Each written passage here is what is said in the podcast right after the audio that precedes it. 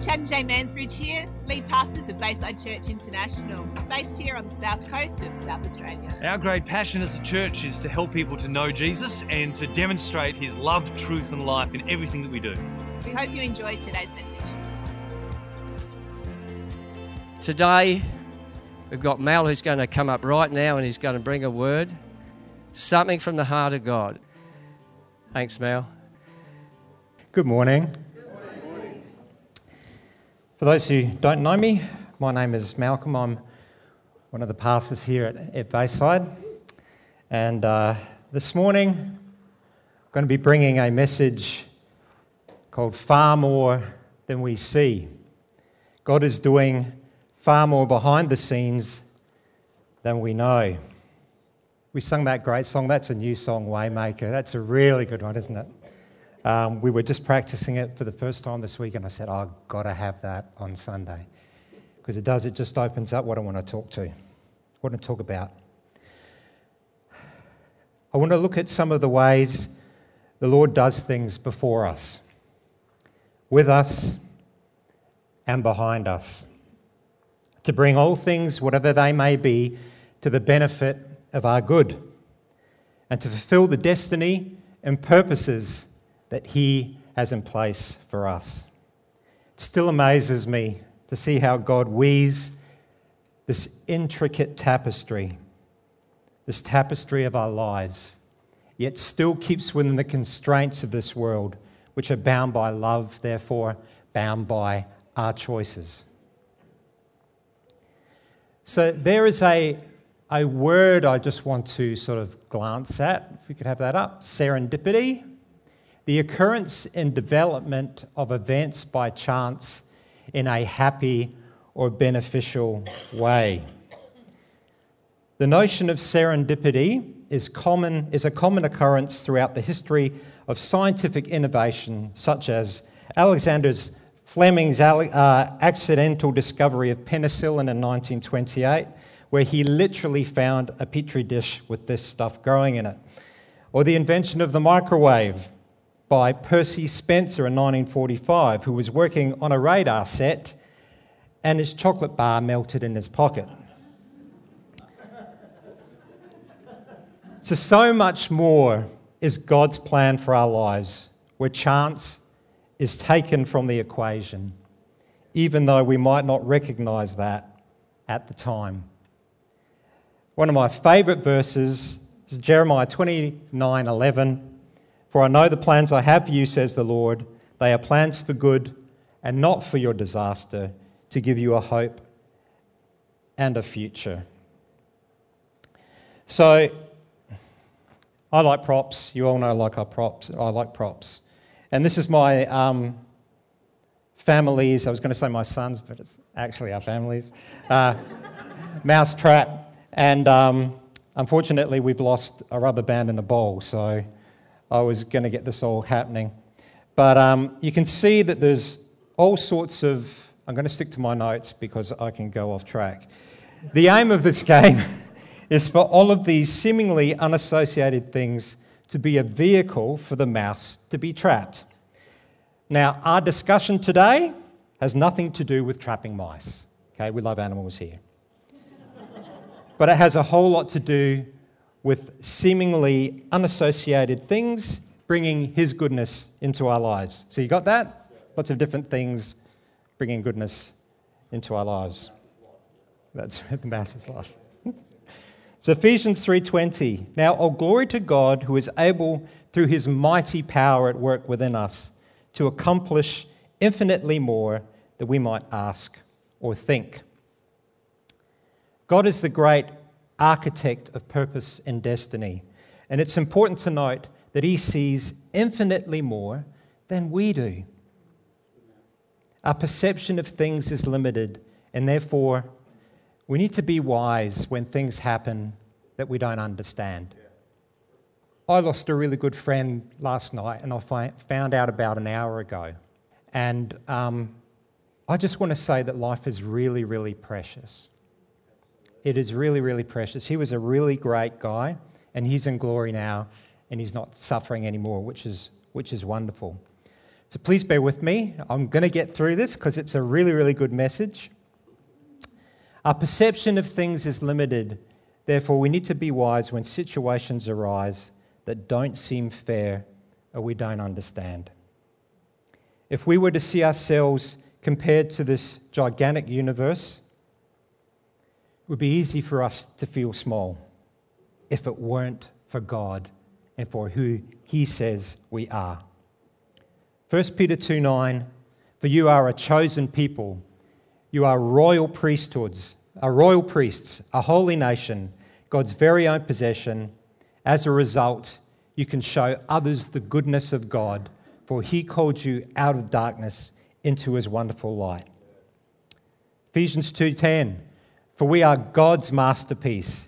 He has created us anew in Christ Jesus so we can do good things He planned for us long ago.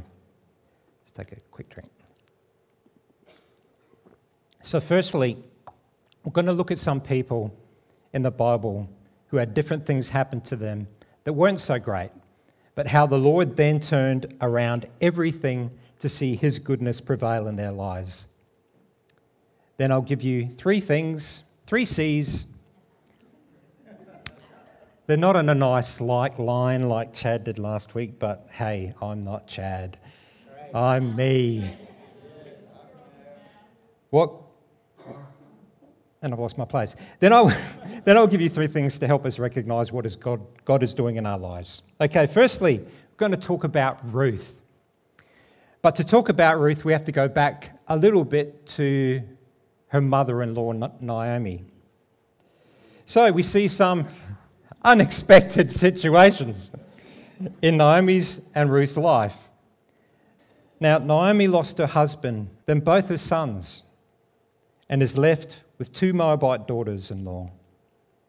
Now, some Bible scholars suggest that Elimelech, who was Naomi's husband, had done the wrong thing by leaving Judah, leaving his homeland. There was famine in the land, and I guess he was, thought he was doing the, the, the right thing. But Naomi felt that she was being punished because Elimelech had left his homeland. Now, of course, this wasn't Naomi's fault. Uh, she went where her husband went, so I believe God is going to show his love to her, and he had a plan. So Naomi decided to return to Judah, where her husband had land and she could sell that. She didn't want her daughter in laws to be burdened by carting them off to, to them was a foreign land, so tried to send them back to their own mothers so they could possibly marry again. And these two daughter in law's names were Oprah, Orpah, not Oprah, sorry, Orpah and Ruth. Orpah did as she was told, and she went off back to her homeland. But Ruth wouldn't go.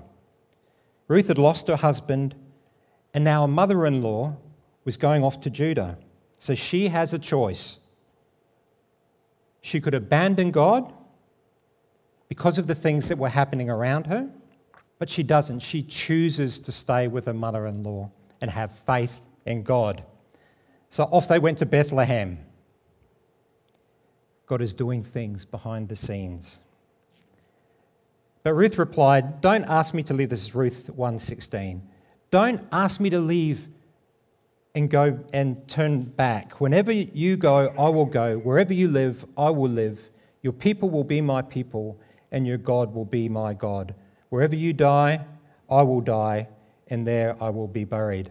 That was um, not the die and buried bit, but that's what Moni said to me in our wedding vows, so it's very special. Um, Naomi was so honoured by Ruth's loyalty um, but I can imagine that that would put a burden on her to see that um, Ruth was blessed. So God's setting up all these, different, all these different little scenarios. He's weaving his tapestry. Now, kinsman redeemer, it's a term if you don't know that, is a male relative who, according to the various laws found in Jewish culture, had the privilege and responsibility to act for a relative who was in trouble or danger or needed vindication. Now, Boaz was such a person to Naomi's late husband, and he was a wealthy landowner. Ruth asked Naomi if she can go and gather some grain from a field to help provide for them because it was harvest time and the, the harvesters were out harvesting wheat or, or seed, grain. Ruth finds a field and starts picking up the leftovers, not knowing she was in Boaz's field. But I guess she was pretty. Eventually, Boaz, Boaz notices her and he's kind to her. Eventually, he finds out who she is and who Naomi is and sets about to buy the land, finds out there's land to buy. When Naomi finds out, she makes sure that Ruth is going to be taken care of. So Boaz sees, oh, there's going to be this land. I can uh, also look after Ruth and marry her if she wants to, and it's going to be great. Um, but he realizes that there's uh, a hitch to that story. There's another guy who is um, closer as a relative, and he could buy the land. Um, so he, I guess, inquires of the Lord and prays and goes, goes off and does this, this um, negotiation. And eventually it'll get sorted out, and uh, Ruth and Naomi live happily ever after.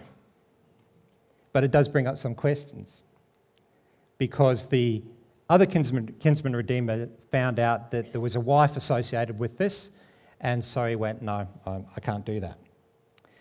So the questions are Did Ruth wonder if she would ever be married again? When we look at these stories, we've got to put ourselves in them and work out, well, what is this saying to me? What is this saying? And these were very real people with very real problems and very real promises and hopes and dreams. How long had Boaz been looking for a wife? How old was he? We don't know how old he was. Has he been praying for a wife for a long time? I knew I was. Did he inquire of the Lord to see if it was the right thing? The right thing in, in, in trying to purchase the land and asking Ruth to be his wife? Was that the right thing? And I'm sure that he prayed, Lord, if it's the right thing, then may this other guy not want to take the land. There have been times when Moni and I have asked the Lord to show us what is right by putting what we hope for on the line. Lord, if this is right, you make this happen. And we, we can own that because He set things up to make that the case. We don't know if the other kinsman had several wives and the Lord got them all unhappy that morning. So he didn't possibly want another unhappy wife. We don't know. I, I, don't know how they did that in those days, had several spouses. I don't know if there was three of me at home, how Moni would deal with that. Um, she might like that, I don't know. Um, I, certainly wouldn't, that's for sure.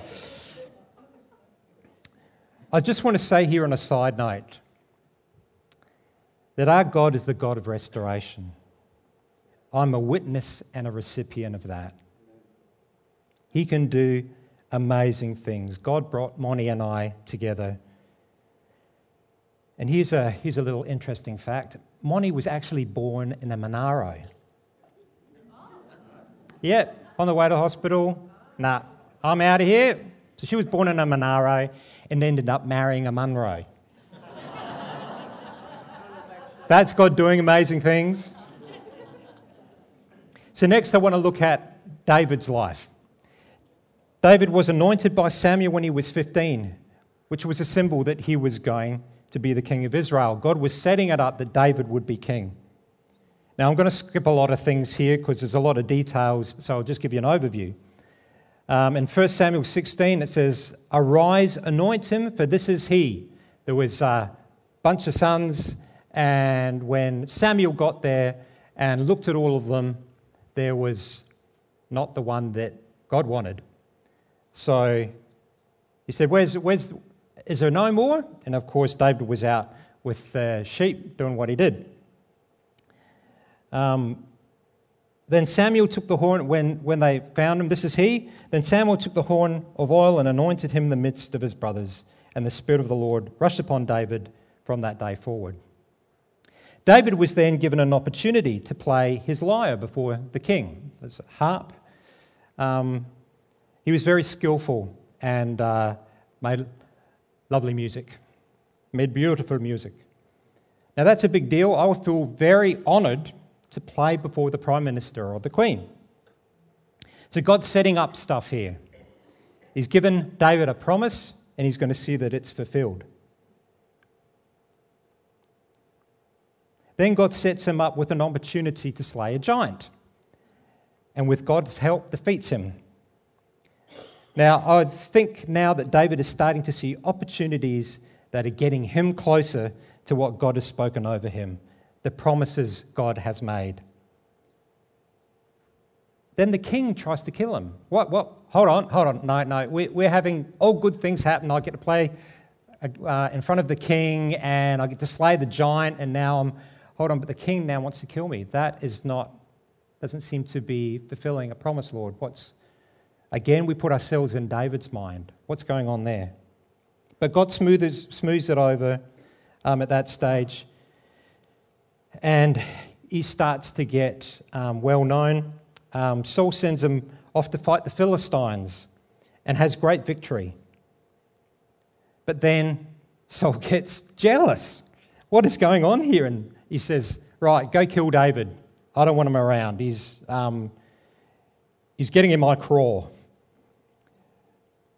And David must be asking, This isn't supposed to be happening. This doesn't line up with what you said, Lord. Have we've been at that place? This doesn't line up with what you said, Lord. So, for the next 14 or so years, things go up and down. David is even stuck in a cave at one stage, and this all certainly doesn't look like what God was talking about. He has to not only hide from Saul, but also has to go hide out with the Philistines. And if we remember, he was fighting against them. Man, that, that would have been awkward. Um, Hi, it's me again. Sorry I chopped your brother's leg off. I'm sorry. Um, that, it would have been awkward. But he didn't have uh, a, um, a choice at that stage. He was being hunted by Saul, so he had to do something. But however, bit by bit, the Lord works behind the scenes and gives David opportunity to show his honor and integrity by not killing Saul.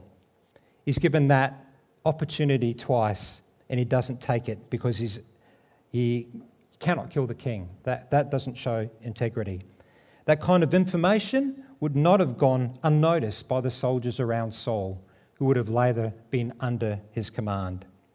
So David was then made king, woohoo, when he was 30 and he ruled for 40 years. So God did all sorts of things in that behind the scenes.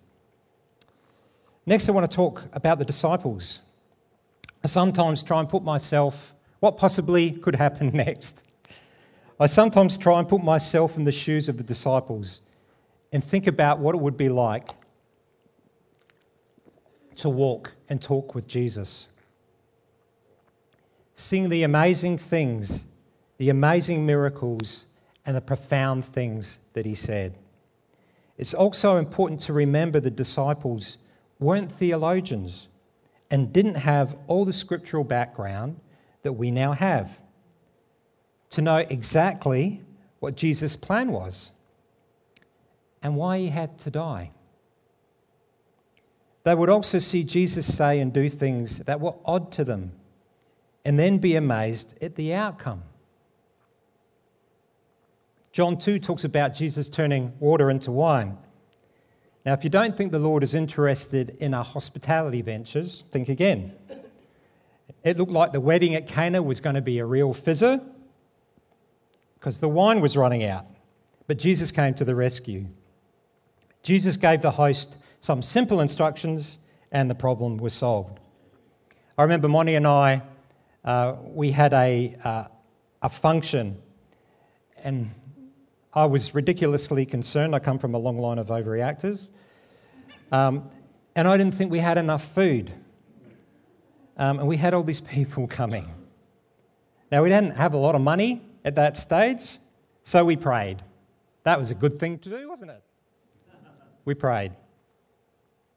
And of course, there was leftovers, wasn't there? there was heaps of food. So God wanted to show us that He was our provider. And God is, Jesus was interested in all sorts of areas of life. The tax bill. Who here has had a tax bill? It's not the happiest of times, is it?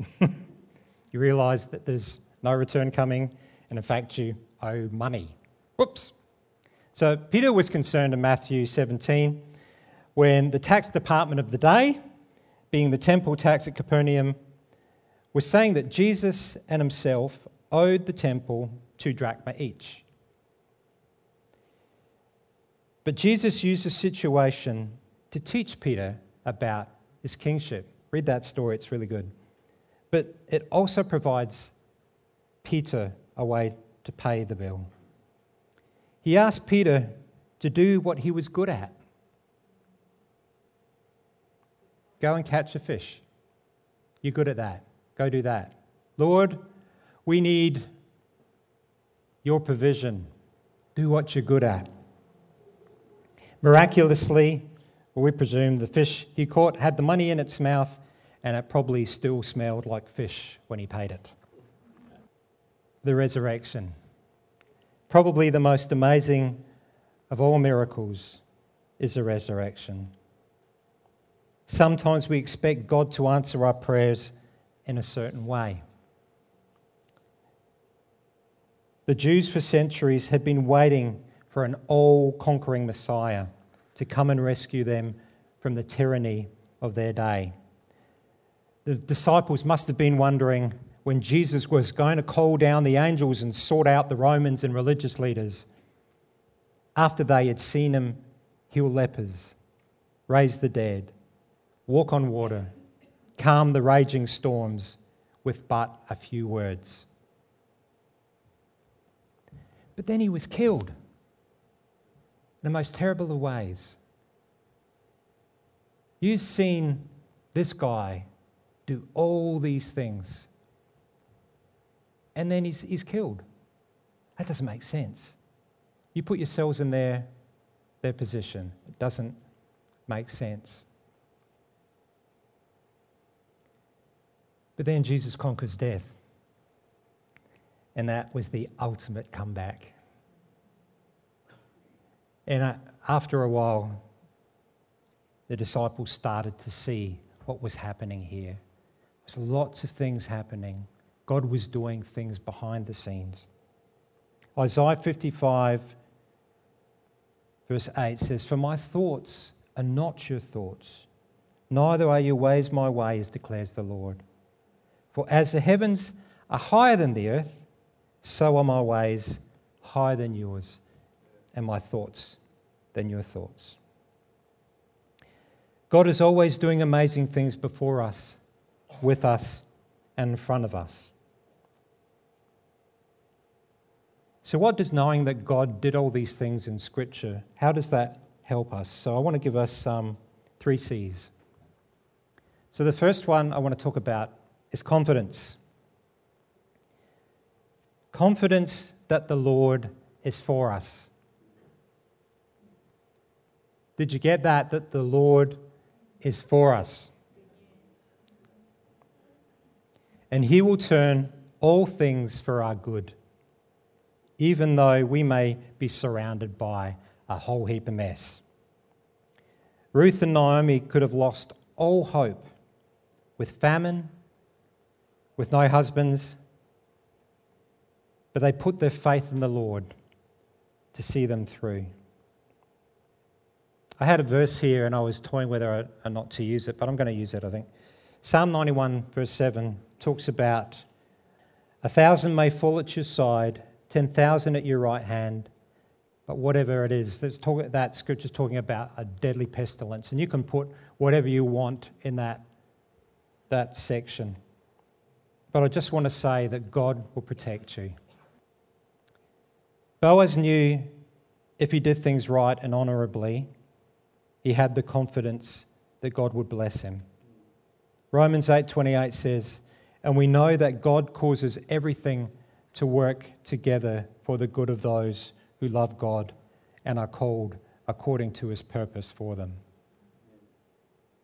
Now, the other thing to note is that God is the great restorer and will supply all our needs. Oh, that's why we're okay. You know, when you put notes and you think, you go, what was I thinking then? I just worked out what it is. So, yeah, we've got there. Um, if, you have, if you've had things stolen from you, what, whatever they may be, whether it's you've had a bad harvest year for those farmers with us, or an unsuccessful business, or a financial loss, God will replace. I had a business that fell over and was a dismal failure, and I owed ugh, lots, lots of money. And, um, and I've told this story before, but probably not to a lot of you here.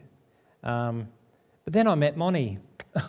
Greatest time in life when you don't have a red cent. Um, I met Moni, and uh, God gave her a dream. Um, we, we had had a, uh, an interesting time getting to know each other. It was really good. It was wonderful. It was, oh God, and all those kinds of things. But um, I, I, felt like a bit of a, you know, um, second rate. Uh, yeah, loser. Um, who was I talking to the other day? And we were talking about um, we certainly were punching above our weight, something like that.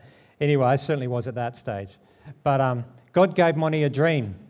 Um, we just got engaged and uh, gave Moni a dream and said, by the time, uh, God said to her, by the time you are married, which was six months away, um, you would owe nothing. Now, I think I owed about 25 grand. So for me, that was a lot of money. But um, I think it was about a week before we got married. I didn't owe a cent.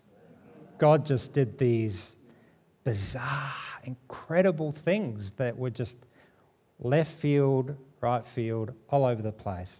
And yeah, and so when, when people say, oh, you know, we, we are in a terrible situation now. God will get you out of it. He does. Just have faith. The threshing floors shall be full of grain, the vats shall overflow the wine and oil. I will restore to you the years that the locusts have eaten. And then he goes on to say, all the different locusts, so he doesn't miss any of the particular locusts out. Which I, I thought, why the saying all that? But he said, no, I wanted to make sure that those reading it would know that whatever locust it was, I got it covered. So, next C is commission. When God says something over our lives and tells us what He wants us to do, it is His seed that He has planted in our hearts. Regardless of what comes our way, if we stay faithful, those things will come to pass. David was told by Samuel that he was going to be king. And even though things around him looked opposite to that, he knew that it was God who had commissioned him. When the Lord told Moni and I that we were going to be pastors one day, it was funny because then all sorts of things started happening in our lives that tried to discredit us, to make us feel unworthy, health issues, financial issues, and whether we in ourselves had what it took. But you can't buy that kind of stuff. You can't buy those experiences, those things that teach you how good God is and how He has called us to be more than conquerors in our situations. And we've been pastors here for six or so years, and God has been ever faithful and has continually encouraged us and said, I'm with you. You've got this, and you can do this. Philippians 1 6 says, I am certain that God, who began the good work within you, will continue his work until it is finally finished on the day when Jesus Christ returns. My last C creativity. So we've had confidence, commission, and creativity. Good works for you to do. Woohoo! When we look at Jesus, he used some very, very creative ways to see his father's will done. Coins in fish's mouths. He used winemaking. Did you know that the official word for winemaking is oenology? I didn't know that. I was going to be real sort of smart and say, he used oenology, but then I, I had to fess up and say I didn't know what that meant. So he put mud in the eye of a blind man, told storms to be quiet, shush, healed limbs and hearts, went for walks on the water, and gave us life eternal. When I talk about tapestries and God weaving his plans and purposes in our lives, I want you to hear this, okay? We can never underestimate what role we may play in history. Each one of you is called for a time such as this, and I'm going to look at all of you so you know I'm talking to you. Looking at all of you, all of you, and for all those people in the back. There are things God has given us to do, and He wants, He, he wants us to run with them, despite what obstacles we see or we perceive.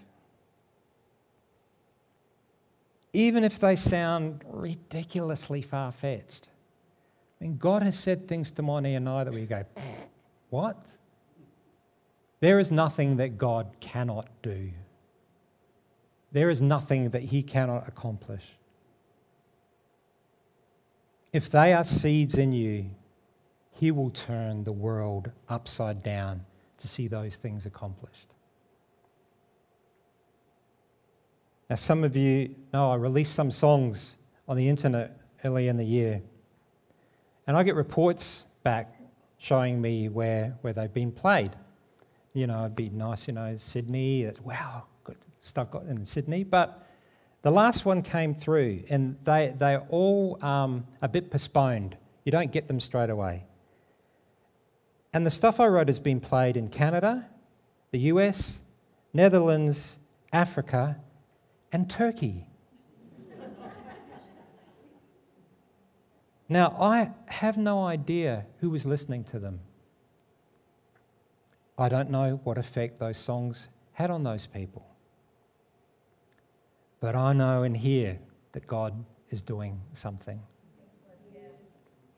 And when He gives you something, and this is not in my notes, but when He gives you something, you've got to run with that. And I've said that. But you just do not know who that is going to affect and what incredible things that God can do through you. Um, we, we're blessed to have such a, an amazing um, preacher in Chad. Um, and the, the um, incredible um, impact that his, his stuff has had on people is, is phenomenal. And if, we, if he just decided, oh, I'm not, I'm not good enough, I, I can't do that, um, just imagine how, how many people would have missed out on that. Ephesians 2 1 again says, For we are God's masterpiece he has created us anew in Christ Jesus so we can do the things He planned for us long ago. Now, I'm nearly finished. I was talking to the music team on Thursday night about seeds and letting God grow, grow them in our lives. And um, Luke, like he does, um, comes out with some profound thing, and you just go, What? Like, how did you think about that? Um, but he's well read. He reads stuff, I guess. but um, he had a quote from Howard Thurman, and I don't know if you know him, but he was a, an African American who wrote many great Christian books um, and was a um, very, very uh, involved in social justice. But he said, don't ask yourself what the world needs. Ask yourself what makes you come alive and go do that. Because the world needs, what the world needs is people who have come alive. And who makes us come alive? Jesus. Good answer. That's what I wanted. God is always doing amazing things before us, with us, and in front of us. We can be confident that He is always with us, that what He has commissioned us to do, He will see to completion, and He will do it in the most creative and delightful and inspiring ways. Again, if we just look at this mousetrap, somebody had to come up with this thing and work out how it all works. But I mean, we have all sorts of different things happening here. But that can be situations in our lives, these totally unrelated things that God just picks that from there, picks that from there, does this, does this. And Moni and I have seen, and we as a church have seen that happen so many times. I want us to sing uh, Waymaker again. Um, but this morning, I want to pray for us that God concretes in our hearts the things that we've talked about this morning. So let's just close our eyes. Thank you, Lord, that you are always for us, and Lord, that you will never leave us. That you have created the most amazing scenarios to see the good come from any situation we find ourselves in. That you can move mountains to see your plans and purposes fulfilled in our lives. Lord, I pray for every heart in this place, for every situation, and Lord, for you to do only what you can do. Lord, I thank you for these precious people's lives, and I look forward to the amazing testimonies that people have to talk of and speak of your goodness, Lord. We thank you for your goodness and for your grace in your wonderful name. Amen. I hope you've enjoyed today's message. Remember to check us out at baysidechurch.org.au. And of course, if you're ever in the area, please pop in and say good day. Bye.